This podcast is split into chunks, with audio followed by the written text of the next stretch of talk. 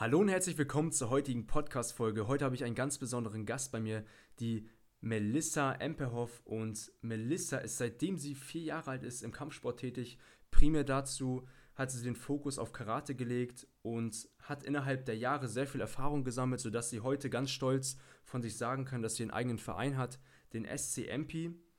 Und in diesem Verein hilft sie dabei, kleinen Kindern extrem starkes Selbstbewusstsein aufzubauen, dass sie auch in der Lage sind, selbstbewusst, diszipliniert durchs Leben zu gehen und nicht von einschränkenden Glaubensmustern von, der, von irgendwelchen Erwachsenen letztendlich zurückgedrängt zu werden, dass sie innerliche Stärke aufbauen in Bezug auf das Äußerliche natürlich, dass sie sich auch selber verteidigen können und keine Opferrolle mehr in, in ihrem Leben sind, sodass sie dir in der Hinsicht vielen Kindern aufhil aufhilft und aufrappelt, dass wir in Zukunft Menschen haben, die diese Welt verändern. Und deswegen ist Melissa auch bei mir zu Gast im Podcast, weil ich das extrem feiere und das muss unterstützt werden. Von daher freue ich mich, dass du da bist, Melissa.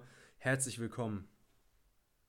Hallo Christian, ich freue mich auch unheimlich heute dabei zu sein und ein bisschen von meiner Geschichte zu erzählen. Ja, da hast du ja schon mal angesprochen von deiner, von deiner Story. Dann erzähl doch mal bitte deine Story, damit die Community sich schon mal ein Bild von dir machen kann. Ein bisschen habe ich ja schon vorweggenommen. genau, du hast ja schon schön ein paar Sachen gesagt. Ich habe damals mit vier Jahren mit Kampfsport angefangen weil mein Nachbar Kampfsporttrainer war und er mich einfach mit zu seinem Training mitgeschleppt hat. Und daraus ist dann tatsächlich eine kleine Leidenschaft geworden. Und es gab auch mal Phasen, wo ich aufhören wollte. Ich glaube, das war so mit 12, 13, wo andere Sachen auf einmal anfingen, interessanter zu werden. Die Pubertät spielt da eine große Rolle. Und glücklicherweise hat genau in dem Moment mein Papa zu mir gesagt, ähm, dass er früher auch Karate gemacht hat, was ich zu dem Zeitpunkt noch nicht wusste. Hm. Und er damals mit dem blauen Gurt aufgehört hat. Und wenn ich es schaffe, bis zum blauen Gurt zu kommen, würde er mit mir wieder anfangen und mit mir weiter trainieren. Und das hat mir damals so einen Motivationsschub gegeben mit meinem Papa, der auch damals schon mein großer Held war und es auch immer noch ist, mit ihm gemeinsam zu trainieren, dass ich nicht aufgehört habe. Und dafür bin ich beiden Eltern, also auch meine Mama, heute unendlich dankbar, dass sie mich nicht aus meinen pubertären Trotz äh, meinen Traum aufgeben lassen haben. Und währenddessen hat sich dieser Traum einfach immer mehr erfüllt und ich habe meinen Trainer immer so sehr darum beneidet, dass er dafür bezahlt wird, was ich so liebe. Also ich komme nach der Fahrschule, nach der Schule im Abitur. Ähm, ich habe nebenbei auch noch einen Minijob gehabt. Dazwischen versuche ich immer zum Training zu kommen, weil es einfach meine große Leidenschaft war. Und äh, er wird einfach dafür bezahlt. Und da habe ich schon früher gesagt, mein großer Traum ist es, meine eigene Karateschule zu haben. Und wie gesagt, damals war es einfach nur der Wunsch, weil ich meinen Trainer beneidet habe. Und heute mit Erfahrung ähm, ist der Wunsch daraus geworden, einfach Kinder stark zu machen. Ich habe ähm, Sportmanagement studiert und habe währenddessen in einem Karateverein Training gegeben und habe dort einfach gemerkt, was für unendlich süße und tolle Kinder mir sagen, dass sie nichts können und für alles zu doof sind und dass sie zu klein sind und, und, und. Und ich habe das immer nicht verstanden. Woher haben denn diese Kinder das Denken? Die sind doch so toll. Warum sagen sie, dass sie nichts können? Und nachdem ich dann unbewusst über die Jahre ein paar Kinder geholfen habe, aus dieser Situation rauszukommen und auch an sich zu glauben und ich am Ende auch viel, viel Dank von ihnen und den Eltern bekommen habe, wusste ich, okay, das ist mein Ziel, das ist meine Vision. Ich möchte noch mehr Kindern dabei raushelfen. Und nach dem Studium habe ich dann dem Karateverein gekündigt und habe mein SCMP aufgemacht, da ich dort mein eigener Chef bin und genau diese Linie fahren kann, da der andere Verein eher so auf den breiten Sport und Spaß gelegt war, möchte ich einfach wirklich die Kinder stark machen, von innen und außen. Außen, dass sie sich auf der Straße verteidigen können, ähm, wenn sie mal angegriffen werden in Notsituationen. Und von innen, dass sie so viel Selbstsicherheit ausstrahlen, einfach niemals als Opfer gesehen zu werden. Und damit schon vieles verhindern und vor allem an ihren großen Ziel glauben. Denn viele heutzutage sagen mir, sie können das nicht, sie müssten dafür zu viel in der Schule lernen, sie sind zu doof, weil es von Erwachsenen ihnen gesagt wird. Und hier möchte ich einfach eingreifen und das ist mein großer, großer Traum. Wow, ist so schön zu hören. Ich habe teilweise ein bisschen Gänsehaut bekommen, weil man spürt einfach diese Aura und diese Energie, die du ausstrahlst, da du eben auch deine Leidenschaft lebst, so wie du es auch, wie, wie es viele Menschen sich leider nicht trauen, aber du bist jetzt letztendlich der Inbegriff davon, wie das letztendlich funktioniert und wie man letztendlich trotzdem an sich glauben sollte und es auch so durchziehen sollte. Und ich finde es sehr schön, dass du in der Hinsicht auch direkt anfängst, anderen Menschen zu helfen, dass sich das so sehr erfüllt. Das hört man auf jeden Fall sowas von heraus. Und ich frage mich, wie gehst du da genau vor bei den, bei den kleinen Kindern, wenn da jetzt so ein ungeschliffener Diamant zu dir kommt und die Eltern den eingeredet haben, du bist zu klein, du bist zu dick, du kannst das nicht, du kannst das nicht, du kannst das nicht, immer nur irgendwelche negativen Glaubenssätze. Was gibst du diesen Kindern auf dem Weg? Was sagst du ihnen genau, dass sie wieder an sich glauben und ihre, ihre innere Stärke aus sich herausfinden, sodass sie aus ihrem Leben wieder ein Meisterwerk machen können? Das ist eine sehr, sehr gute Frage. Ähm, früher, in, als ich noch in dem alten Verein gearbeitet habe, war alles komplett unbewusst. Ich habe einfach aus dem Instinkt äh, herausgearbeitet und heute ist mit meinem neuen Wissen, ich habe mich sehr, sehr viel mit dem Thema beschäftigt, ähm, doch eine kleine andere Struktur noch mit rausgeworden. Und zwar versuche ich von Anfang an, deren Liebessprache zu sprechen. Also es gibt ja fünf verschiedene Liebessprachen. Und ähm, das Liebeskonto von Kindern sollte immer aufgefüllt sein. Dass wenn du etwas Negatives sagst oder ähm, bestrafst das Kind für etwas, was es getan hat, was man nicht tun soll, ähm, muss das Liebeskonto vorher aufgefüllt sein, damit es sich nicht schlecht fühlt. Ähm, darauf achte ich von Anfang an, dass ich von der ersten Minute, wo sie bei mir sind, deren Liebeskonto fülle. Die einen äh, mögen Touch, das heißt Umarmungen, High Five, mal diese körperlichen Berührungen. Oder wenn ich rumgehe, dass ich den über die Haare wuschel und immer sage, ähm, hast du super gemacht, jetzt sieht es schon richtig, richtig gut aus, was schon die nächste Liebessprache wäre, Lob und Anerkennung. Und da hat es gibt halt fünf verschiedene Sprachen und darauf achte ich wirklich seit der ersten Minute und ähm, ziehe es auch bis sie aus meiner Tür sozusagen rausgehen weiter durch, sodass sie auch schon einfach ein gefülltes Liebeskonto haben, sich auch viel mehr selbst wert fühlen. Wow. Und wenn, hm. wenn wir genau in so eine Situation kommen, dass mir ein Kind sagt, ja, dafür bin ich zu doof, was wirklich sehr, sehr häufig leider vorkommt, hm. ähm, bringt tatsächlich meine Worte gar nicht so viel, habe ich mitbekommen. Ähm, da kommt meine damalige ähm, Strategie wieder zum Vorschein. Ich lasse es ihn fühlen, dass er es kann. Das heißt, ich, sa ich sage ihm, doch, du kannst es, glaub mir. Manchmal dauert es nur ein bisschen länger, bis man etwas kann, aber wir alle mussten es üben und wir alle haben es geübt. Keiner konnte es von Anfang an. Lass uns das zusammen probieren. Und dann übe ich das mit denen so lange und da bin ich dann auch wieder sehr ähm, streng, was es angeht. Ich lasse das Kind nicht aufgeben. Das heißt, das Kind verlässt erst diesen Unterricht, wenn es das in Anführungsstrichen kann, also schon viel, viel besser kann, dass es ein gutes Gefühl hat. Die Kinder sollen aus meinem Training immer mit einem sehr guten Gefühl rausgehen. Nicht mit einem Gefühl, oh, das kann ich nicht.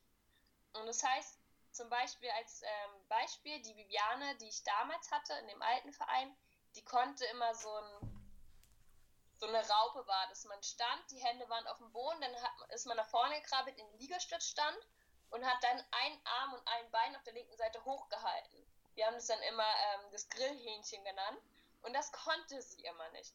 Und ich habe gesagt, du kommst wieder zurück und wir machen das nochmal. Und sie mussten das äh, machen, bis sie die ganze Halle damit runtergelaufen sind. Und sie hat dann immer irgendwann aufgegeben oder hat geschummelt, wenn ich kurz nicht hingeguckt habe. Und sowas lasse ich gar nicht durchgehen. Ich sage dann immer, ich habe gesehen, dass du geschummelt hast, ich weiß, dass du es kannst, aber wenn du schummelst und aufgibst, wird es nie gut. Das heißt, du kommst wieder mit an Anfang und wir machen das Ganze nochmal. Und irgendwann, als es schon viel besser wurde, wurde ich sogar noch gemein und hat man schon von der Seite so ein bisschen so einen Anschubs gegeben, dass sie eher das Gleichgewicht verliert, damit sie merkt, sie kann das jetzt nicht nur, sondern sie kann es auch, wenn es ihr noch schwerer mache. Und das nur, weil sie nicht aufgegeben hat. Und ähm, das hat tatsächlich eine halbe Stunde gedauert, bis sie diese Reihe durchgeschafft hat, ohne aufzugeben. Und klar, die Anne hat eine halbe Stunde weniger Training. Ich habe denen derzeit eine andere Aufgabe gegeben. Aber noch heute kommt sie zu mir und sagt, Melissa, das war der Zeitpunkt, wo ich gemerkt habe, dass Disziplin der Schlüssel ist. Wenn ich nicht aufgebe, kann ich alles schaffen. Und das war dieser Moment, da habe ich es verstanden. Und seitdem hat sie auch nie wieder im Training irgendwie aufgegeben oder mir gesagt, sie kann es nicht, sondern mhm. hat einfach weitergemacht. Und ich glaube, dass das ein sehr guter Schlüssel ist, es den Kindern fühlen zu lassen, dass sie es können, nicht nur zu sagen. Mhm. Ist auch sehr wichtig, eben die eigene Erfahrung zu machen. Man braucht ja so gesehen einen Beweis, um sagen zu können, ja, ich kann es denn wirklich, weil viele Menschen trauen sich ja gar nicht erst überhaupt diese Erfahrung zu machen, dass man es endlich kann und sagen schon vorhin, nee, ich kann das eh nicht, ich kann das eh nicht. Und das ist da eben ganz wichtig zu beachten, dass man auch diese Erfahrung sammelt und erstmal testet und selbst wenn beim ersten Mal nicht klappt, immer weiter und weiter weiter und zu der Person zu werden, die es endlich schafft. Ja, das ist auf jeden Fall sehr wichtig und ich frage mich, Du als, als Trainerin letztendlich, ich, ich bin ja selber auch Trainer, trainiere kleine Kinder. Und was mich, was ich bei dir sehr, sehr bewundernswert finde, dass du da auch so diesen, diesen Drive dazu hast und diesen Willen, diesen Kindern das unbedingt dieses Mindset auch mit auf den Weg zu geben. Und dass du dir extra diese halbe Stunde lang Zeit genommen hast für, diese eine, für dieses eine Kind, finde ich sehr schön, dass du das gemacht hast. Und da hast du auch auf jeden Fall einen sehr positiven Blick auf diese eine Person auch ins Leben letztendlich einen krassen Impact dadurch bewirken können. Und was macht es mit dir selber? Wie fühlst du dich dabei selber? Und was würdest du anderen Menschen mit auf den Weg geben, damit sie auch anfangen, andere Menschen so groß zu machen, an sich glauben zu lassen, damit sie auch dieses selbe Gefühl haben und anderen Menschen anfangen, mal in der Gesellschaft grundsätzlich mal aufzuräumen, dass mehr Menschen anfangen, sich gegenseitig zu unterstützen. Was würdest du da letztendlich noch dazu sagen?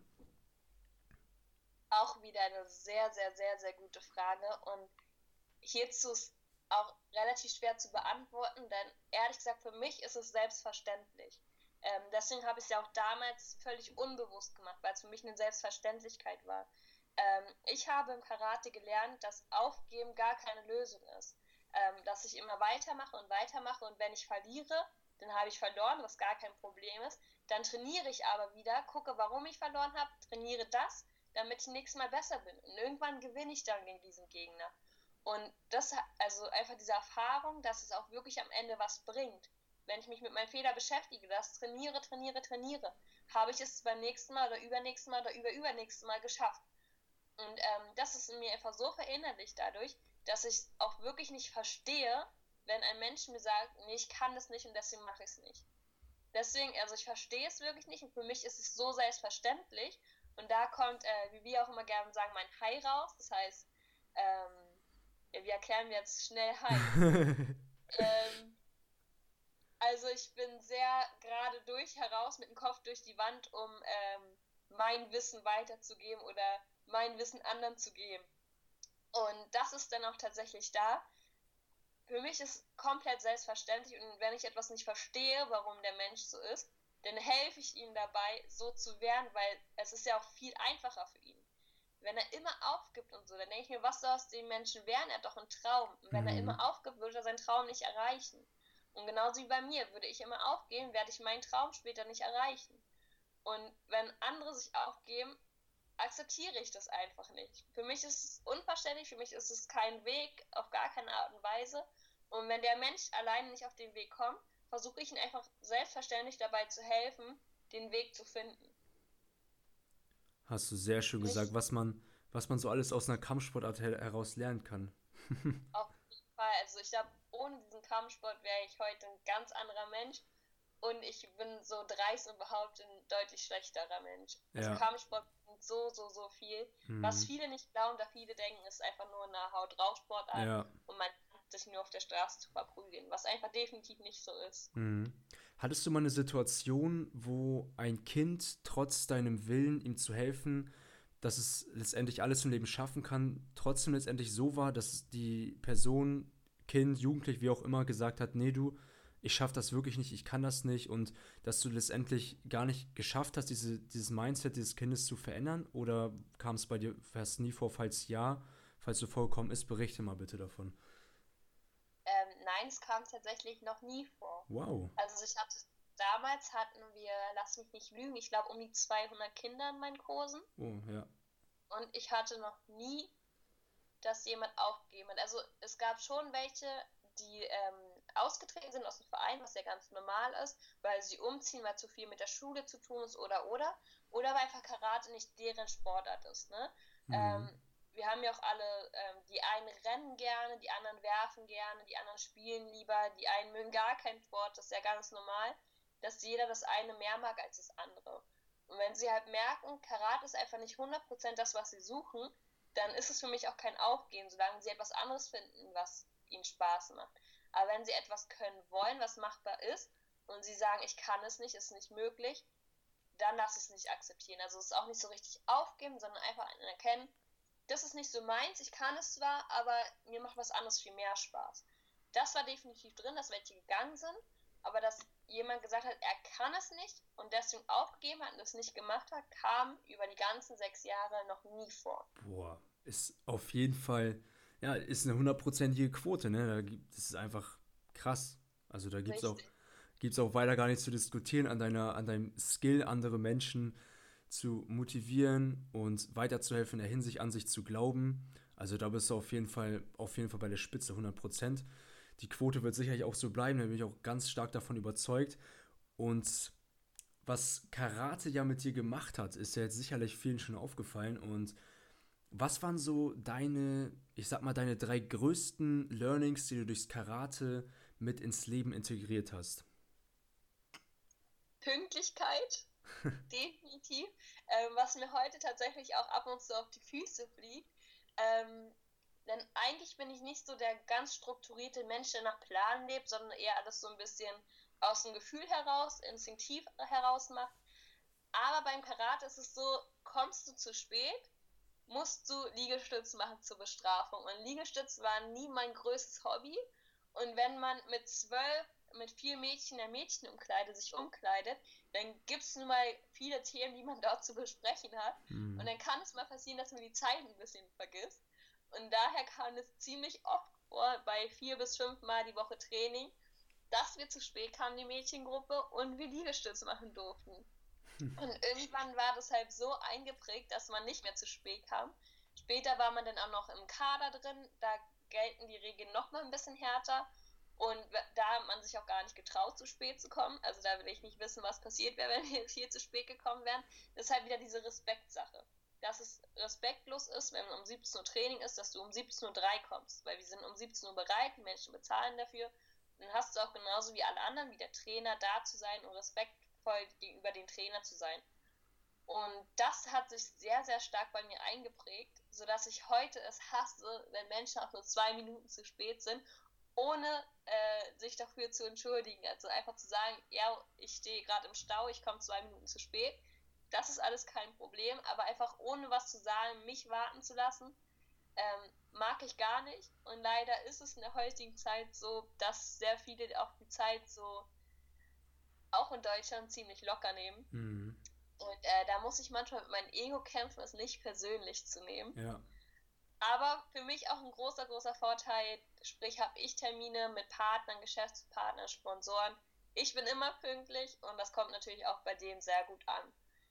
Das war eine Sache, die äh, mich sehr, sehr geprägt hat bis zum heutigen Zeitpunkt. Dann ist es tatsächlich auch, es ist sehr, sehr schwer zu beschreiben, Freunde zu haben, die wirklich mit deine allerbesten Freunde sind, mit denen du alles teilst, mit denen du Pyjama-Partys machst und was Mädchen so alles gerne machen in dem Alter. Und du auf einem Wettkampf mit ihr in der Wettkampffläche bist und gegen sie kämpfst. Das heißt, du kämpfst gegen deine beste Freundin um den Sieg. Und ja, es kann auch mal passieren, dass es äh, gerade bei Frauen ein bisschen zickig wird und dann doch ein bisschen brutaler wird als bei den Männern. Dass man das aber schafft, komplett zu trennen Wettkampffläche ist Wettkampffläche, da kämpfen wir gegeneinander, alles außenrum sind wir Freunde. Und dass man das einfach voneinander trennen kann, genauso wie im Beruflichen, wenn man mal streitet. Wir haben uns jetzt wegen diesem Thema gestritten, aber dieses Thema bist nicht du. Ich bin nicht sauer auf dich, nur weil ich diese Ansicht gar nicht gut finde von dir. Dass man das schafft zu trennen, ähm, ist sehr, sehr hängen geblieben bei mir. Und ich muss sagen, es hat mir das Leben auch sehr, sehr leicht gemacht, auch mit Freunden dass man sich mit wenig wirklich streitet. Und an sich glaube ich allgemein diese Respektsache, wirklich andere so zu behandeln, wie man selber behandelt werden möchte und nicht aufzugeben. Mhm. Ich würde sagen, das sind so die drei größten Sachen, die heute noch hängen geblieben sind. Ja, sehr schön. Auf jeden Fall. Also hätte ich nicht gedacht, dass man aus dem Kampfsport so viel herausziehen kann. Ich selber war leider nicht wirklich so der der Mensch, der für den Kampfsport war. Ich war eher Fitness und Fußball. Mal schauen, ja. vielleicht werde ich mich auch mal zum Karate anmelden. Wer weiß, wer weiß. ja, und jetzt. mal bei mir zum Probetraining vorbeikommen. ja, genau, ich komme zum Probetraining vorbei. Wenn ich nur wieder mal. Ich bin ja öfter mal in Berlin. Machen wir so, richten wir auf jeden Fall so ein. Und ansonsten sehen wir jetzt heute, wie du deinen Verein hast, aber was so hinter den Kulissen abging, das hat ja gar keiner wirklich gesehen. Und ich frage mich bei dir, was sind so die Struggles, die du währenddessen hattest? Und hattest du womöglich irgendeinen Tiefpunkt, währenddessen einen eigenen Verein aufzubauen? Das macht ja auch nicht jeder, so mal eben kurz einen eigenen Verein aufzubauen. So, berichte doch mal bitte, wie du da letztendlich vorgegangen bist und wie du aus irgendwelchen Steinen, die du im Weg hattest, wie du die letztendlich wieder aus dem Weg geräumt hast. Ja, also es gab sehr, sehr, sehr, sehr viele Steine, die mir im Weg lagen. Ah, ja. Und ähm, ich habe sehr oft daran gezweifelt, ob ich das die Kraft dafür habe, es wirklich zu machen. Also damals, als ich ähm, das duale Studium gemacht habe, habe ich halt in den einen Verein gearbeitet, ähm, wo mein Chef, ich, ich damals war ich 19, habe in dem Verein angefangen und es war die Zeit, wo ich wirklich jedes Wochenende feiern war und eigentlich nur feiern im Kopf hatte und frisch aus dem Spielplatz kam, gefühlt. Und mein Chef ist nach drei Monaten weggegangen, sodass ich mit dem Verein komplett alleine dastand.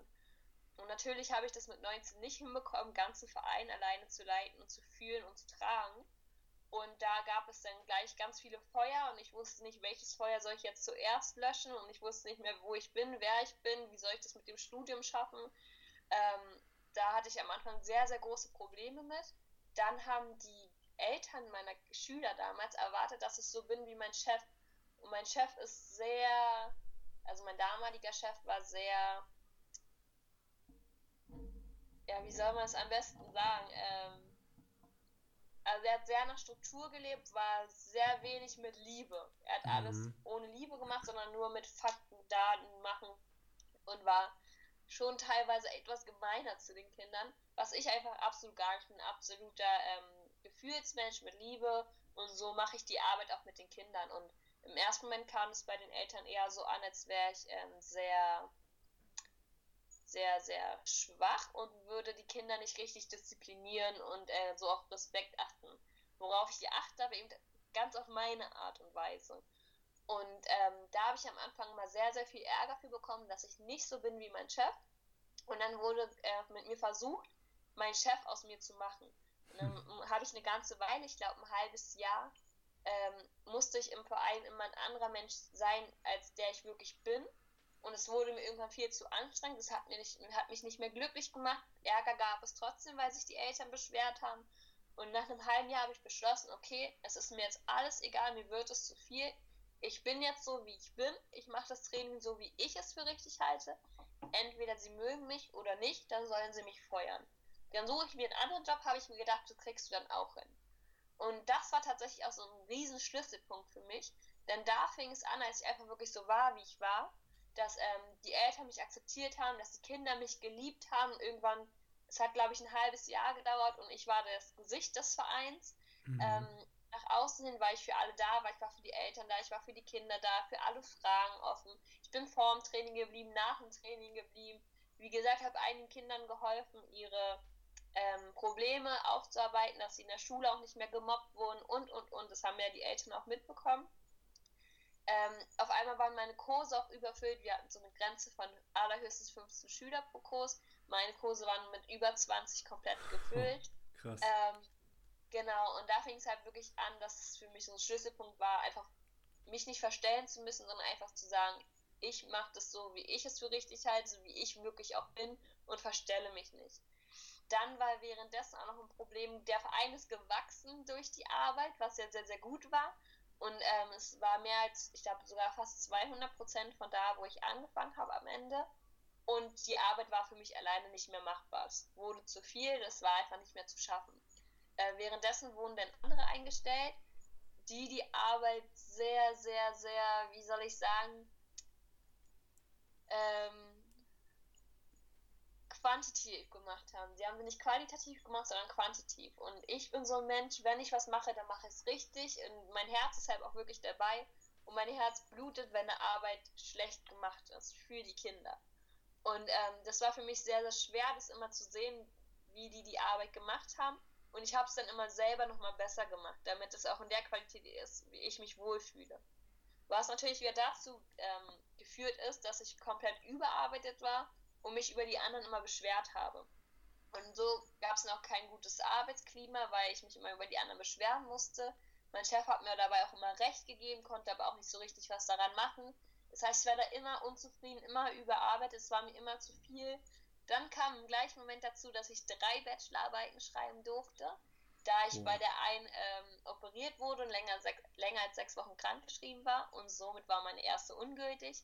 Die zweite wurde vergessen einz also einzureichen, somit war sie auch ungültig. Und dann durfte ich tatsächlich noch eine dritte schreiben. Und irgendwann war mir deshalb auch tatsächlich alles so zu viel, dass ich dachte, oh, du willst es nicht mehr, du hörst mit dem Bachelor auf, du schreibst keine dritte Bachelorarbeit mehr, du brauchst diesen Bachelor nicht, du schaffst es auch alles ohne und kündigen willst du auch.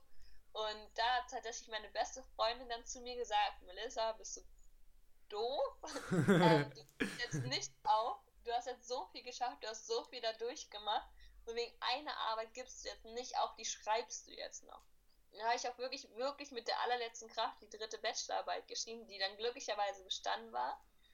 Ähm, und ich glaube, mittlerweile habe ich schon dreimal gesagt bei dem anderen Verein, dass ich kündige.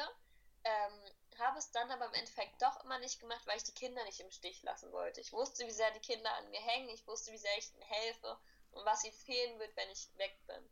Und da habe ich oft die Kinder über mich selber gestellt und immer gesagt, okay, du schaffst es noch, du ziehst es weiter durch. Und irgendwann war der Punkt, wo ich wirklich komplett, also da hatte ich auch ähm, ein Magengeschwür dann ja. und Nierenversagen, das heißt, da war ich noch im Krankenhaus. Boah. Und das war dann so der Moment, wo ich gesagt habe, okay, es funktioniert so nicht mehr, du musst von diesem Verein gehen, weil so wie die sich das aufgebaut haben, wie sich das entwickelt hat, ist nicht das, was du machst. Weil, also mein Ziel war auch damals schon diese Vision mit den Kindern und sie haben oft dagegen gearbeitet. Und es hat mir immer meine Arbeit noch schwieriger gemacht. Und da hatte ich immer so ein Struggle mit mir selber. Und wie gesagt, zu der Zeit wollte ich oft aufgeben, habe auch gesagt, okay, dir ist es zu viel, du bist dafür doch nicht geboren, schaffst es nicht, hör einfach auf. Aber da kam dann auch, glaube ich, wieder die Mentalität aus dem Kampfsport, dass ich nicht aufgegeben habe. Ich habe zwar dann gekündigt, aber auch nur mit dem Wissen, dass ich schon meinen eigenen Verein gegründet habe. Und dann hat es noch ungefähr ein Jahr, ein Dreivierteljahr gedauert, bis das erste Training dann von mir selber stattgefunden hat. Und jetzt geht es so Step by Step jede Woche ein bisschen weiter. Aber es gab sehr viele Steine, es war sehr schwer. Und auch ich wollte ab und zu aufgeben, aber habe es im Endeffekt nicht gemacht, worüber ich sehr, sehr, sehr froh bin. Wow, erstmal vollsten Respekt, das ist krass, das ist krass. Also ich habe gerade so viel herausziehen können aus deiner Story beginnt damit, erstmal, letztendlich habe ich herausgefunden, letztendlich beginnt es ja damit, ging es da steil bergauf bei dir, nachdem du angefangen hast, deine Maske abzulegen und so zu sein, wie du bist. Und da hat man auch mal sehen können, was es für einen Impact in seinem eigenen Leben hat, wenn man man selbst ist. Damit zieht man ja auch automatisch Menschen an, die einen dann auch so lieben, wie man ist. Es gibt, bringt so viele Vorteile mit sich, nur so viele Menschen trauen sich das gar nicht. Und dann als nächsten Punkt ist es auch so wichtig, du lässt dir deine Freundin, die dir erzählt, die dir dann dir hochgeholfen hat und dir gesagt hat, du zieh das durch, das eine Mal, die dritte Bachelorarbeit ziehst du noch easy durch. Auch wie wichtig es ist, ein Umfeld zu haben, was einen dabei bestärkt und eben niemals aufzugeben. Nie, niemals aufzugeben. Deine Story ist einfach mal dieser Inbegriff davon, dass man niemals aufgeben darf. Und jetzt, jetzt, hast du, jetzt bist du heute da, wo du bist und hast es geschafft. Und das trotz eines Magengeschwür, Nierenversagen. Da sieht man auch, was letztendlich mit dem Körper passiert, wenn man so gestresst ist und so viel auf einmal zu erledigen hat und gar nicht auf sich selber achtet. Dann hast du auch selber bemerkt, dass du auch mehr auf dich selber achten musst. Da ist so viel rauszuziehen. Ich könnte auch so viel jetzt, mir sind so viele Fragen gerade im Kopf, die ich dir am liebsten jetzt stellen würde, aber die, so die primäre Frage, die sich jetzt bei mir aufsetzt, da ich mich selber auch sehr stark damit beschäftigt habe, und ich mir auch immer wieder frage, wie man das, wie, wie man da am besten vorgeht. Was rätst du einem Menschen, seine eigene Maske abzulegen. Was würdest du einem Menschen raten, seine Maske abzulegen, um endlich so zu sein, wie man letztendlich ist und sich auch zu trauen, sich so zu zeigen, wie man ist? Ähm, ja, auch wieder eine sehr, sehr gute Frage. Muss ich auch kurz mal drüber nachdenken. Ja, überhaupt kein Problem. Was würde ich, was würde ich ihm raten? Also, wie gesagt, im Endeffekt würde ich ihm wirklich raten, sich so zu verhalten, wie er sich selber wohlfühlt. Wenn er sie sich damit wohlfühlt, komplett in Schwarz rumzulaufen und alle um ihn bunt rumlaufen, dann ist es doch ganz egal. Soll er in Schwarz rumlaufen? Ich glaube, worauf ich den Tipp, den ich ihm geben würde, ist, ähm, achte nicht darauf, was andere von dir halten, sondern was du von dir selber hältst. Hör nicht darauf hin, was andere über dich sagen, sondern was du über dich selber sagst. Und einfach wirklich darauf zu hören, was man selber möchte und nicht darauf, was das Umfeld von einem möchte. Boah, ja, extrem wichtig. Extrem wichtig. Ja. Mal die Frage, anstatt mal die Frage zu stellen, weil unterbewusst stellen wir uns mal die Frage, hm, was könnte denn der von mir denken und dann das und das, wenn ich das und das mache, einfach ja. mal, was halte ich denn überhaupt selber davon? Was finde ich und finde ich das denn selber korrekt, was ich so mache, mein eigenes Fallen? Einfach sich mal selber so zu gucken und nicht mal zu gucken, was andere von einem denken. Ja, so wichtig auf jeden Fall. Und noch genau, also das mache ich selber auch bis heute noch. Ja. Ähm, ich beschäftige mich ja wirklich viel mit dem Thema, eben, dass ich den Kindern auch hochhelfen kann. Viel Psychologie, wie ticken die Kinder, in welchem Alter kannst du wie weit gehen, äh, was entwickelt sich in welchem Alter. Und da merke ich auch oft in meinem ähm, Umfeld, zum Beispiel mein Ego ist doch unheimlich stark. Und einfach nicht darauf zu achten, wie finden die anderen das, weil ganz viele andere sagen, ja, ist doch ganz okay, ist ja ganz normal. Für sie ist es normal. Ich merke aber für mich selber, ich mag das gar nicht mit meinem Ego. Ich möchte den nicht mehr so deutlich prä präsent haben. Und jetzt achte ich auch darauf, lese wieder darüber, versuche mich wieder so weit zu verbessern, wie ich selber von mir sage, jetzt bist du der Mensch, der auch dein eigenes Vorbild wäre. Mhm. Ja, mein eigenes Vorbild zu werden. Wie würde mein Vorbild aussehen? Wie würde mein Vorbild reagieren? Und so möchte ich reagieren und nicht so, wie die anderen es von mir möchten. Also hast du so. eine genaue Vision von dir selber, wie du letztendlich sein möchtest oder wie dein eigenes Vorbild sei, zu, zu sein hat letztendlich? Sie variiert immer. Also es kommt auch immer ganz darauf an, wie mein jetziger Wissensstandpunkt ist, wie mein jetziges äh, Verhalten ist, wen ich jetzt neu kennengelernt habe. Es gibt jetzt aktuell ein Bild, in einer Woche hat sich aber irgendwas Kleines daran geändert, weil ich jemanden kennengelernt habe und sage, boah, das gefällt mir richtig gut, das möchte ich auch. Und so verändert sich dann das Bild immer so ein bisschen. Aber grundsätzlich gibt es ein Bild, wo ich hin möchte, ja. Ja, wahrscheinlich liegt es ja auch daran, weil du ja auch von, von Woche zu Woche, je, je älter du wirst, die Erfahrungen sammelst, umso größer kannst du auch denken. Die Person, die du jetzt gerade ja. im Kopf hast, ähm, das ist halt so das Maximale, woran du gerade denken kannst. Und so in einem Monat und zwei Monaten kannst du halt noch viel größer denken und dann bist du halt noch viel krasser. Und das kannst du ja jetzt momentan noch gar nicht vorstellen, soweit, ne? Genau, 100 Prozent das ist es. Genau. Ja. Das ist genauso wie meine Vision. Ich habe meine Vision, aber die ist jetzt so groß, wie ich es mir jetzt vorstellen kann. Jeden Monat sieht die Vision wieder ein kleines bisschen anders aus, weil ich wieder viel mehr Einblick in andere Themenbereiche habe, viel mehr Wissen, viel mehr Kenntnisse und so wandelt sich das immer so ein bisschen, aber der Kernpunkt ist derselbe. Und so ist es auch mit meinem Vorbild. Mhm. Und was hast du dir sonst noch grundsätzlich an, an Zielen für die Zukunft gesetzt? Wo soll der Verein jetzt endlich hin sein, äh, hin, hinkommen? Was ist so noch die, die oberste Vision, sage ich mal, wo du letztendlich hin möchtest? Was, was werden wir von dir in den nächsten Jahren noch so zu sehen bekommen? Also der nächste Step ist tatsächlich ein Buch zu schreiben, einen kleinen Wegführer, wie schaffen es Eltern, ähm, der Superheld von seinem eigenen Kind zu werden. Oh, cool. Wo ich genau auch darüber spreche. Und für mich zum Beispiel ist es so, dass der, klingt das vielleicht ein bisschen komisch im ersten Moment, der Weihnachtsmann macht es perfekt in meinen Augen. Und viele denken daran gar nicht so und denken so, hä, Superheld und Weihnachtsmann, was hat das denn miteinander zu tun? Und nur weil er Geschenke gibt, dabei macht der Weihnachtsmann so viel mehr als nur Geschenke geben. Und ähm, solche Sachen ähm, kläre ich auf jeden Fall in dem Buch auch und gibt da so einen kleinen Einblick. Und Kinder brauchen ein Vorbild, ein Leitbild, ein Superheld. Und ähm, normalerweise sind es die Eltern. Wenn es die Eltern nicht sind, kann es auch jemand anders werden, der ihnen nahesteht, wie Tante, Onkel oder auch der Trainer. Aber ich glaube, da bin ich einfach der festen Überzeugung von, von mir persönlich, dass immer das Beste ist, wenn die Eltern das, der Superheld des Kindes sind. Und ich möchte einfach den Eltern dabei helfen, ein Superheld für sein Kind zu werden. Eben, dass die Eltern es schaffen, dem Kind zu sagen, egal was dein Traum ist, du schaffst es. Und das ist mein großes, großes Ziel mit dem Buch. Das steht als nächstes an. Ansonsten möchte ich natürlich, dass der Verein weiter aufgebaut wird. Ich möchte Trainer mit ranziehen, denen ich genau dieses Wissen vermittel, was ich habe, dass sie das auch wieder an den Kindern vermitteln, dass sie einfach die Kinder stark machen, ich habe auch Gewaltschutzkurse, die möchte ich noch weiter ausbreiten, an Kitas gehen, an Schulen gehen. Möchte mir einfach ein großes Team aufbauen, ähm, wo ich mir die Trainer ausbilde mit meinem Wissen, dass die wieder das Wissen an den Kindern weitergeben. Denn ich alleine kann einige Kinder erreichen, aber nicht alle. Und ähm, erstmal das Ziel, alle Kinder in Deutschland zu erreichen. Und das werde ich alleine nicht schaffen. Dafür ist meine zeitliche Kapazität viel zu klein. Und deswegen möchte ich ein Team haben, die mit mir gemeinsam das in Deutschland verbreiten. Und jedes Kind einfach weiß, dass egal was es schaffen will, dass er das schafft. Und wenn, solange es im gesundheitlichen Bereich natürlich möglich ist. Ähm, das ist ein sehr, sehr großes Ziel von mir. Und alles andere steht eher noch so offen. Das ändert immer mal wieder so ein bisschen. Schon mal einen Gedanken darüber gehabt, eine Art Kindertagesstätte zu haben. Ähm, wo einfach auch alle genau darauf ausgebildet sind, den Kindern während Spiel, Spaß, Spannung ähm, einfach zu zeigen, dass egal was es schaffen will, dass es das schafft. Und ich glaube, dass das so meine wichtigste Botschaft ist. Und umso mehr Zeit die Kinder mit diesen Menschen verbringen, umso mehr ähm, integriert sich das auch in deren Denkmuster, dass sie es schaffen, egal was es ist.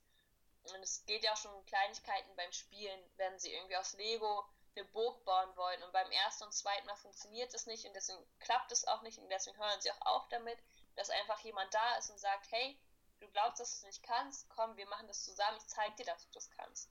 Und einfach nur jemand daneben steht und ihm Mut macht und ihn nicht aufgeben lässt. Weil sobald er aufgibt, dann denkt er auch die ganze Zeit, er kann es nicht, weil er wird es nicht normal probieren, vielleicht erst so viel später, wo er denkt, ja, vielleicht schaffe ich es jetzt. Und das impl implementiert sich dann in so vielen Bereichen, ähm, ja, dass ich auch so über so eine Kindertagesstätte schon drüber nachgedacht habe, über große Seminare, die für die Eltern sind, dass die Eltern die Superhelden der Kinder werden. Aber da steht alles noch offen. Ich habe in vielen Bereichen so ein paar Gedanken. Aber was es im Endeffekt wirklich wird, das wird dann die Zeit bringen. Erstes Ziel ist, den Verein noch mal ein bisschen größer zu bekommen, mir da ein Team aufzubauen und das Buch rauszubringen. Mhm. Boah, hast du. Ich, ich spüre wieder die Energie, ich, ich kann es nicht genau beschreiben. Also, das ist echt. Das hat einen echt krassen Einfluss, sicherlich auch auf Menschen, die das zuhören, weil man, man hört ja auch oft, wenn man, wenn man auf Menschen trifft, man merkt direkt, wenn das, was sie tun, ob das ihre Leidenschaft ist und ob sie das auch lieben, was sie tun. Und dann hat man selber auch direkt Lust, diesen Menschen auch mitzuhelfen. Und deswegen sage ich jedem Einzelnen, jedem Einzelnen, der hier zuhört und sich denkt, boah, geil, in dieses Team möchte ich kommen. Ich spüre, wie Melissa, wie viel Liebe sie reinschiebt, wie viel Energie, wie, wie gern sie das tut, inwiefern sie einen Beitrag in dieser, in dieser Gesellschaft, in unserer Welt machen möchte. Wenn du sie unterstützen möchtest, schreib sie auf jeden Fall direkt eine Nachricht und komm mit ins Team. Wenn du denkst, dass du dir helfen kannst, das ist so schön, was du bewirkst. Und noch eine Sache, jetzt nochmal noch mal nebenbei, jetzt weiß ich auch, wieso das Profil mit dem Weihnachtsmann drin hat. Das ist mir gerade auch so nebenbei aufgefallen. Hattest du ja kurzzeitig eins drin. Ja, richtig. Ja. Ähm, hast du schon genau eine genaue Idee, wann du dein Buch herausbringst? Also ich setze mir mal sehr äh, motivierte Ziele. Ob ich das jetzt so direkt. Ja, komm, dann, dann lass, uns, dann lass uns doch mal ein Commitment machen hier im Podcast. Was sagst du dazu? Wäre das denn eine coole Idee? Können wir gerne machen. Dann hast du hier auch live also, hier Zuschauer. Wir, das ist alles, alles hier, ne? Und dann wissen wir auf jeden Fall Bescheid und gucken, ja, Melissa, zack, das Datum wird immer näher, ne? Das Buch muss langsam mal hier draußen richtig, richtig. Ich habe tatsächlich auch am Montag mit der Laura Depping, die hat auch schon zwei Bücher rausgebracht, auch ah. von den Lebensathleten. Da haben wir uns beide ja auch kennengelernt. Ähm, ein Gespräch, wo wir uns darüber unterhalten, äh, worauf ich am besten achte, wie ich das strukturiere, Inhaltsverzeichnis steht schon soweit, Themen, die reinkommen sollen, stehen auch. Fehlt nur noch das Schreiben und ich habe am 4.4. Geburtstag, werde 25 und mein kleines Ziel ist es tatsächlich am 4.4. mein erstes Buch auszubringen. Wow. Dann halten wir das so fest, Leute. Ihr wisst Bescheid, zum 4.4. werdet ihr auf jeden Fall Melissa in irgendeiner Form und Weise mal, mal gucken. So, Melissa ist das Buch soweit draußen. Wenn ihr Interesse an dem Buch habt, holt es euch auf jeden Fall. Hört es auf jeden Fall sehr interessant an. Es wird auf jeden Fall bei Amazon Ah, bei Amazon, ja, sehr gut. Dann wirst du auf jeden Fall Bescheid am 4.4. bei Amazon vorbeischauen und direkt das Buch bestellen.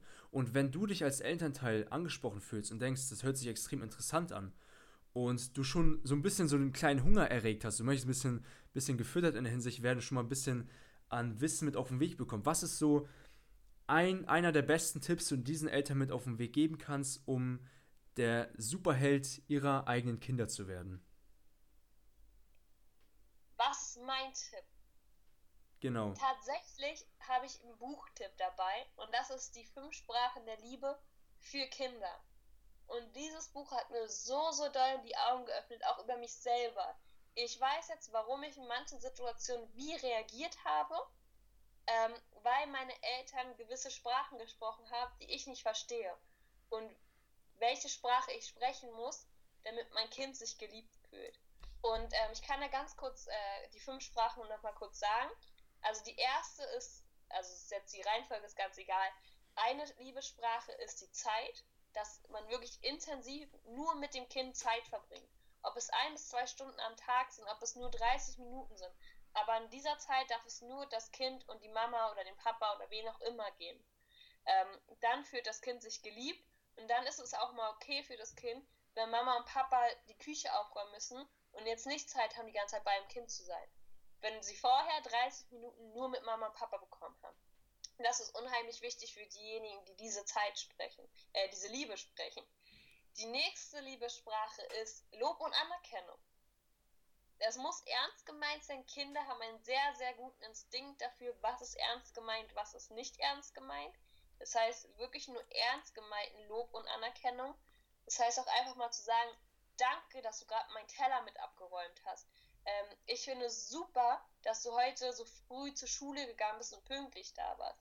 Einfach wirklich ernst gemeint Lob und Anerkennung. Das einfach täglich mitzugeben, der ernst gemeint sein muss. Dann die nächste ist, ähm, die zum Beispiel ich ganz da spreche, ist Hilfsbereitschaft. Sprich, wenn das Kind Hausaufgaben macht, einfach daneben zu sitzen und sagen, hey, sobald du Hilfe brauchst, ich bin hier und helfe dir. Du musst den Stift anspitzen, kein Problem, ich spitze ihn die kurz an, damit du besser schreiben kannst. Oder du machst gerade Hausaufgaben, hier, ich habe dir einen Saft hingestellt, damit du Vitamine hast und besser denken kannst. Sowas ist Hilfsbereitschaft. Nicht dem Kind alles in den Po zu schieben, wie wir immer so schön sagen, sondern einfach wirklich zu unterstützen, dass er das in der Zeit, wo er das macht, was ihn in seinem Ziel weiterbringt, wie Schule, Hausaufgaben, all das. Ähm, die vierte Sprache ist Geschenke. Das wäre zum Beispiel eine große Sprache, die auch der Weihnachtsmann spricht, aber nicht die einzige Sprache. Ähm, viele Kinder fühlen sich geliebt, indem sie Geschenke, Aufmerksamkeiten von den Eltern mitbekommen. Ähm, wenn zum Beispiel die Eltern viel auf Geschäftsreisen unterwegs sind, ist es sehr schwer für ein Kind, dessen Liebessprache die Zeit ist, weil es hat einfach viel zu wenig Zeit mit ihnen. Aber wenn es die Liebessprache äh, Geschenke hat und sie von jeder Geschäftsreise ein kleines Geschenk mitbringen nicht mit Geschenken zuhelfen, was viel, viel Wert hat. Es gehen kleine Schlüsselanhänger oder einen kleinen Stein vom Strand, eine Muschel vom Strand, so Kleinigkeiten dann denkt das Kind, oh, Mama und Papa denken an mich, sie bringen mir das mit, weil sie mich vermisst haben. Ich fühle mich wirklich geliebt von Mama und Papa. Und die fünfte Liebessprache, genau, ist der, ähm, die körperliche Berührungen. Sprich, über die Haare zu wuschen, den Arm zu nehmen, zu drücken, zu sagen, hey, ich hab dich lieb dabei zu drücken, einfach mit ihnen Arm in Arm in der Couch liegen, ähm, High Five geben, all sowas, wo dieser körperliche Touch mit bei ist. Und wenn man es schafft, die Liebessprache seines Kindes herauszubekommen, meistens hat man ein bis zwei, die sehr stark ausgeprägt sind, dann hat es das Kind, sowohl auch Mama und Papa im Leben viel, viel einfacher. Alle fühlen sich geliebt, das Kind fühlt sich wohl und äh, ist dadurch auch viel lernbereiter und auch ähm, nimmt Kritik viel eher an als ein Kind, was sich nicht geliebt fühlt. Und was wichtig ist, immer alle fünf Sprachen zu sprechen, aber die Liebessprache oder die beiden Liebessprachen, die besonders stark ausgeprägt sind, immer wirklich deutlich zu sprechen und die auch mehrmals am Tag zu sprechen. Das wäre mein größter Tipp. Das ist schon die halbe Miete, wie ich finde. Wow, wie schön, schön. Also ähm, ich, muss, ich muss ehrlich sagen, dass die Fünf Sprachen der Liebe, das Buch habe ich noch nicht gelesen, das habe ich bei mir oben. Das ist auch auf meiner Liste, dass ich das noch dieses, diesen, nee, das haben wir Januar, das habe ich mir im, im, Februar festgelegt, dass ich das da lesen werde. Habt ihr auch auf jeden Fall den Buchtipp auf jeden Fall. Das Buch muss sich auf jeden Fall am besten jeder gleich holen. Da auf sind auf jeden Fall, das wird in, sicherlich in, in der Familie, in der Partnerschaft so viel bewirken. Und jetzt haben wir auch schon es viel. Es wirklich überall was, ob im Beruf, in der Familie, bei Freunden, mit dem Kind. Das Buch gibt es tatsächlich für Kinder, für Jugendliche in einer Beziehung und allgemein. Und eigentlich ist es egal, welches Buch man sich davon holt man kann das Wissen aus dem Buch auch aus allen vier Bereichen selber integrieren, mit einbringen. Ach, also, wow, sogar so viele, das wusste ich gar nicht. Bei mir. Hm, wusste ich gar nicht, dass es so, so viele Variationen gibt. Ja, cool. Ich habe nur das ganz normale, die Fünfsprache, der liebe Buch. ja, genau, dann ist es, glaube ich, das Normale für die Partnerschaft, ja. glaube ich. Ich habe das für die Partnerschaft und für Kinder gelesen. Ähm, und ich muss sagen, hätte ich nur eins gelesen, hätte es auch ganz gut auf den anderen Bereich selber ähm, integrieren können beziehungsweise mir umwandeln können. Aber ich wollte gerne nochmal die beiden Bücher lesen. Mhm. Ja, und jetzt, wo, wo wir ja von, von Kindern gesprochen haben, ich bin mir sicher, dass du eines Tages auch Kinder haben wirst, sei es mit 30 oder wirst, wirst ja schon demnächst 25, mit Ende 20, wie, wie dem auch sei, ähm, spielt jetzt auch gar keine so wichtige Rolle. Viel wichtiger ist, was du deinen Kindern mit auf den Weg gibst. Und meine Frage an dich ist, wenn ich dir jetzt ein DIN A4-Zettel bekomme, äh, bekomme, gebe und dir sage, so, du hast jetzt so viel Platz, dass du letztendlich drei Tipps deinem Kind mit auf den Weg geben kannst, damit dein Kind ein möglichst glücklich und erfülltes Leben führen kann. Was würdest du deinen Kindern mit auf den Weg geben? Was schreibst du auf den Zettel auf? Sei du selbst allererstes. Ähm, als zweites, du kannst alles schaffen. Und als drittes, behandle andere Menschen immer so, wie du selber behandelt werden möchtest. Ja, sehr schön, sehr wichtig auf jeden Fall. Vor allen Dingen, da man ja auch bei dir selber gesehen hat, was es bei dir bewirkt hat, an dem Punkt, wo du du selbst warst. Und deswegen denke ich, ist auf jeden Fall einer der Punkte. Und meinst du auch allein der Fakt, du hast ja am Anfang gesagt, du hast ja selber gesagt, dass für dich dein Papa dein, dein eigener Superheld ist, dass das so maßgeblich dafür verantwortlich ist, dass du dadurch, dass du weißt, was für ein Einfluss auf dein Leben, was für einen positiven Einfluss auf dein Leben letztendlich gehabt hat, dass das so maßgeblich dafür verantwortlich war, dass du heute sagst, so, ich möchte es anderen Menschen auch nahelegen und von vornherein den aufzeigen und ihnen dabei zu helfen, der Superheld ihres, eigenes Kindes, ihres eigenen Kindes zu sein. Weil wenn ihr mich anguckt, guckt, was das mit mir bewirkt hat, inwiefern es euer, euer Kindesleben verbessern wird. Ähm, ja, hat es auf jeden Fall, aber über einen langen, langen Zeitraum unbewusst. Also ich habe irgendwie durch meine Geschichte, durch das, was ich herausgefunden habe, oh, wenn ich den Menschen helfe, ähm, dann verbessern sie sich, dann fühlen sich wohl, sie bringen mir Lob und Anerkennung dadurch, äh, bedanken sich bei mir.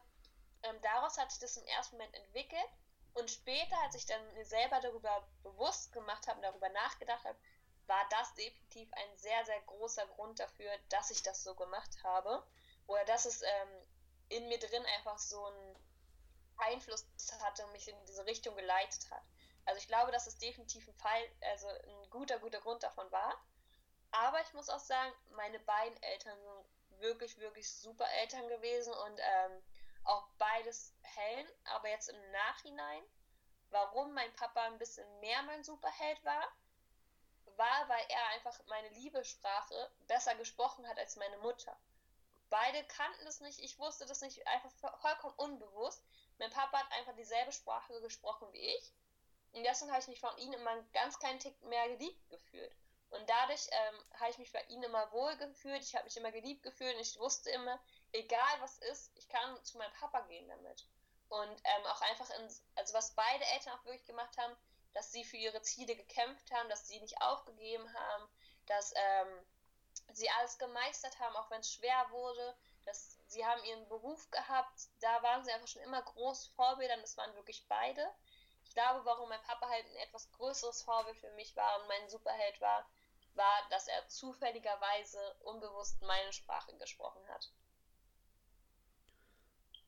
Boah, sehr schön auf jeden Fall. Ich, ich freue mich auch, sobald dein Buch draußen ist und du all dein Wissen auch nach außen gibst und dass Eltern anfangen, sich wie Superhelden zu fühlen und auch für ihre Kinder auch in dem Sinne auch da zu sein. Und jetzt machen wir mal so eine kleine Zeitreise. Wir sagen, du bist jetzt schon Ende 40, bist jetzt selber die, die Superheldin deiner eigenen Kinder und deine Kinder sind jetzt so im Alter von 17, 18 Jahre alt und kommen zu dir, du Mama, ich weiß gar nicht, wo ich hin möchte im Leben, ich weiß gar nicht, was meine Mission ist, meine Leidenschaft, wo soll ich nur hin im Leben? Und was würdest du deinen Kindern damit auf den Weg geben, was würdest du ihnen sagen, damit sie letztendlich ihre Mission oder Leidenschaft, wie man es auch nennen mag, letztendlich finden können? Ach, du hast echt gute Fragen. also mit 17, 18, 19 würde ich meinem Kind sagen, Kind, geh raus in die Welt, guck dir an, welches Land du gern erleben möchtest, mach Travel and Work, mach äh, Au pair oder irgendwas. Ich glaube, dass man beim Reisen sehr, sehr viel über sich selber lernt ähm, und man auch jedes Kind reift unterschiedlich schnell, was ja völlig biologisch völlig normal ist und völlig okay ist. Die einen ähm, wissen mit 16 schon genau, was sie wollen, die anderen sind mit 16 noch komplett im Party-Modus und ähm, denken nicht an die Zukunft. Das kommt bei manchen erst mit 20. Und ich würde dem Kind nicht dazu drängen, jetzt, zu, äh, jetzt herauszufinden, was es wirklich will, sondern ich würde ihm die Zeit geben, die es auch wirklich braucht. Wie gesagt, am Anfang will ich es einfach vorstellen, dass es reisen kann, dass ich glaube, dass es sehr gut wäre. Wenn es das Kind aber nicht möchte, dann ist es natürlich auch vollkommen in Ordnung. ähm, es soll sich ausprobieren. Also ich würde selber ein paar Tipps geben. ähm, als Kind hat man ja, als Kind folgt man seiner Leidenschaft und ist noch nicht geformt aus irgendwelchen Schulsystemen oder, oder, oder. Man hat noch nicht so oft gesagt bekommen, das darfst du nicht, so soll man das nicht machen, du sollst es so machen, du sollst es so machen. Und da hat man noch komplett seinen eigenen Kopf. Und wenn mein Kind zum Beispiel früher immer sehr viel gemalt hat, irgendwelche unstrukturierten Bilder, und irgendwann hat die Kunstlehrerin gesagt, nein, du musst immer Strich für Strich malen, ähm, würde ich mein Kind sagen, früher hast du zum Beispiel als Kind, hast du unheimlich gerne das und das gemacht. Vielleicht ist es ja sogar heute noch was für dich. Und hör einfach nicht darauf, dass andere dir gesagt haben, nein, so darfst du es nicht machen. Also ich glaube, ich würde so ein bisschen aus der Kindheit ein paar Erinnerungen erwecken und gucken oder ihr als Tipp geben, dass es vielleicht das ist, was ist, was wirklich in ihr schlummert. Ich würde ihr die Zeit geben, dass sie reisen kann, dass sie sich ausprobieren kann, verschiedene Jobs ausprobieren kann. Ähm, ja, also was. Also ich würde ihr wirklich die Zeit geben lassen, die sie braucht. Mhm. Ja, sehr schön auf jeden Fall, dass du da schon direkt von vornherein sagst, als Elternteil allen möglichen Freiraum, den Zeit und Raum den Kindern zu geben, nicht auf Druck zu sagen, mach eine Ausbildung, mach das und das und keine Ahnung was alles, was man heutzutage, was leider zu über 90 Prozent der meistens ja der Fall ist, dass du da diesen Freiraum gibst. Und jetzt gehen wir wieder in die Zeitmaschine und reisen jetzt mal ein bis zwei Jahre wieder in die Zukunft. Deine Kinder haben alles umgesetzt, was du gerade gesagt hast. Sie waren auf Reisen, haben alles Mögliche ausprobiert und kommen jetzt nach zwei Jahren wieder zurück zu, zu ihrer Superheldin, zu der eigenen Mama und sagen: Mama, ich habe es endlich gefunden. Ich habe meine Mission. Ich weiß, was ich machen will. Aber ich traue mich nicht. Ich traue mich einfach nicht, nach außen zu gehen und, und das auch umzusetzen. Und ich, ich habe einfach viel zu viel Angst. Und was würdest du dann deinen Kindern sagen, damit sie nach außen gehen und sich trauen, ihre Leidenschaft, ihre Mission letztendlich auch zu erfüllen? Um ehrlich zu sein, hoffe ich, dass ich durch die, in Anführungsstrichen, Erziehung, durch das Leitbild der vorherigen 20 Jahre dem Kind dieses Gefühl vor Angst aus von Vers vor Angst vor Versagen ähm, komplett genommen habe, dass es, das Kind weiß, dass es vollkommen in Ordnung ist, wenn man, wenn was nicht funktioniert, dass nicht immer alles funktioniert, dass wenn es so nicht klappt, man einfach einen anderen Weg probiert. Ich hoffe wirklich, dass es mit 20 soweit ist, dass es gar nicht mehr diesen Gedanken hat. Aber wenn es so sein sollte, dass es diesen Gedanken hat, dann würde ich ihn komplett meine äh, Unterstützung geben. Also ich würde einfach mit ihnen sagen, hier, wo hast du Angst, wo fehlt dir was? Ich stehe dir zur Seite, ich helfe dir da und da, aber hier kenne ich den und den, der dir helfen kann. Hier kannst du mit denen und denen sprechen. Auch einfach so ein bisschen mein Netzwerk mit an die Seite stellen und einfach wirklich weiß, ich bin in allen Bereichen da und er steht einfach nie alleine da, egal ob es fällt oder nicht. Hm, hast du schon mal sehr wichtig, dass du angesprochen hast, dass man möglichst früh anfängt, weil letztendlich ist es ja so, dass unser gesamtes Unterbewusstsein wird ja dadurch ausgeprägt, was wir in den ersten, ich glaube, es waren sechs oder bis zu neun Jahre, wie wir, wie, wie unsere Eltern, wie unsere Lehrer, wie unser Umfeld mit uns umgeht, was das letztendlich mit uns in unserer Zukunft bewirkt. Und dann hast, hast du ja schon wirklich richtig angesprochen, dass es wichtig ist, von vornherein dieses Mindset mit auf den Weg zu geben, mach so viele Fehler, wie es gibt. Und selbst wenn du Angst hast, schreite voran und, und tu es, lerne daraus. Und rückwirkend darauf wirst du merken, inwiefern es sich gelohnt hat, inwiefern du daraus lernst. Und immer zu einer stärkeren und stärkeren Person wirst. Finde ich sehr guter Punkt. Gut, dass du es angesprochen hast. Dankeschön. und ansonsten, grundsätzlich gibt es noch so ein, ein Tipp, ein Herzenstipp, irgendetwas, was du noch unbedingt nach außen tragen möchtest, was du bisher noch nicht sagen konntest. Ein Herzenstipp. Behandelt alle Menschen so, wie ihr selber behandelt werden möchtet. Ich glaube, die Menschen tun sich so unnötigen großen Leid an, ähm, also geben ihr eigenen, ihren eigenen Frust über sich selber an andere weiter und buttern sie damit unter, dass sie nicht mehr an ihre Ziele glauben. Ähm, und ich glaube, dass das dass die Welt so, so, so viel anders aussehen würde, wenn wir Menschen uns nicht selber so runterdrücken würden. Deswegen, ihr, ich möchte nicht runtergedrückt werden, ihr möchtet nicht runtergedrückt werden, ihr möchtet motiviert werden, also motiviert andere, ihr möchtet nicht beleidigt werden, also beleidigt andere nicht. Ihr möchtet, dass man euch hilft, wenn ihr Hilfe braucht, also helft anderen, wenn sie Hilfe brauchen. Und behandelt die Menschen so, wie ihr selber behandelt werden möchtet. So würde die Welt ganz anders aussehen. Mhm. Dann hast du ja auch, falls es so sein sollte, dass es der Action Step ist, jetzt endlich ist es so, dass wir am Ende immer sagen, was ist so ein Action-Step, den du den Zuhörern mit auf den Weg geben möchtest, den sie jetzt direkt umsetzen werden? Was ist so diese eine Sache? Eine Sache, die sie direkt umsetzen? Genau. Wäre, lass mich ganz kurz wieder darüber nachdenken. Ja. Eine Sache, die sie sofort umsetzen können. Geht zu den Menschen, die euch wichtig sind, hin und sagt ihnen, was ihr über den denkt, gebt ihnen Anerkennung, sagt Danke für das, was sie für euch getan haben, zeigt den Menschen, zeigt den Menschen wirklich, was sie euch wert sind.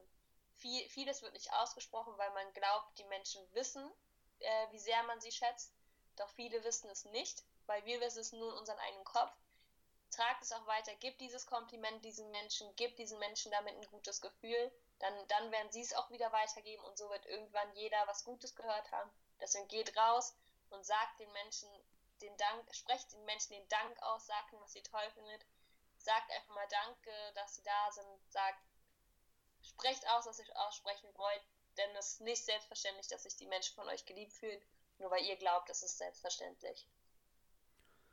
Sehr schön, dann haben wir schon direkt den Action Step mit auf dem Weg. Das heißt, ihr wisst Bescheid, Leute, in den nächsten Minuten legt ihr euer Handy beiseite, geht zu euren Liebsten und drückt eure Liebe, eure Wertschätzung, alles, was innerlich in euch drin ist, was womöglich nach außen noch nicht getragen wurde, tragt es nach außen, so dass ihr selber auch erfüllt seid. Ich merke selber immer, wenn ich das sage, dann, dann tut, tut es nicht nur dem anderen etwas, sondern auch man, sich, man selber fühlt sich dadurch auch extrem, extrem schön. Man merkt auch, inwiefern man dem anderen dadurch ein kleines Geschenk macht. Es muss ja nicht immer alles materiell sein, sondern es kann ja auch genauso immateriell sein. Und von daher ist es sehr schön, dass du das gesagt hast. Dankeschön. Ja, und ansonsten. Ja, das du auf den Punkt gebracht. Geht raus, sagt Danke. Ja, auf jeden Fall, auf jeden Fall. Und ansonsten, wo kann sich, kann denn meine Community dich am besten wiederfinden, beziehungsweise irgendwo unterstützen? Du hast ja gesagt, Teamplanung. In, inwiefern, wenn jemand sagt, ich möchte unbedingt deinem Team beitreten, wo können sich die Leute denn am besten bei dir melden? Also am besten geht ihr einfach auf Facebook, auf SC Leertaste MP, EMPI, E.V. Ähm, folgt dem Verein, schreibt mir dort drüber Direktnachrichten oder geht auf Melissa Emperhoff bei Facebook. Äh, schreibt mir dort, guckt euch an, was wir da machen. Ähm, genau, wenn ihr in unser Team mit rein wollt, sehr, sehr gerne, schreibt mir einfach eine äh, private Nachricht darüber. Ähm, wenn ihr den Verein einfach helfen wollt, dass er schneller vorankommt und noch mehr Kinder helfen können, ähm, nehmen wir sehr, sehr gerne Spenden an, ob Sachspenden im sportlichen Bereich oder ähm, Geldspenden, die wir wieder in die Kinder rein investieren können, neue Räumlichkeiten, damit wir mehr Kinder erreichen können. Ähm, wäre uns sehr, sehr stark damit geholfen. Ansonsten freue ich mich, wenn ihr ganz viel das Buch kauft ab dem 4.4. Ja, dann wisst ihr ja Bescheid, Leute. Das, das Commitment ist gesetzt. Du weißt auch Bescheid, Melissa, ne? Vierter, vierter. Ne? Ich weiß Bescheid. Das Buch muss auf jeden Fall stehen, ne? Das ist auf jeden Fall safe. Ich danke dir vielmals für das Interview. War ein sehr schönes Interview. Du hast uns sehr viel mit auf den Weg gegeben. Und man kann aus deiner Geschichte sehr viel herausnehmen. Man kann so viel lernen daraus. Das ist krass. Pure, pure Inspiration. Und zum Ende hin sage ich immer so, so drei, drei kleine Wörter. Ich hoffe, du weißt ja inzwischen, wie unser Podcast heißt. Nehme ich mal an. Genau, das sind die drei Wörter, die wir zum Ende sagen und die können wir auch mal zusammen aufsagen. Und das ist eine Sache, die ihr niemals vergessen dürft, Leute. Lebe mit Leidenschaft. Oh, jetzt haben wir es halt doch nicht, jetzt haben, jetzt haben wir es doch nicht zusammen gesagt. Das muss noch drin sein, da muss safe drin sein. Sagen? Okay, wir sagen es nochmal. Lebe, okay. Lebe mit, mit Leidenschaft. Leidenschaft.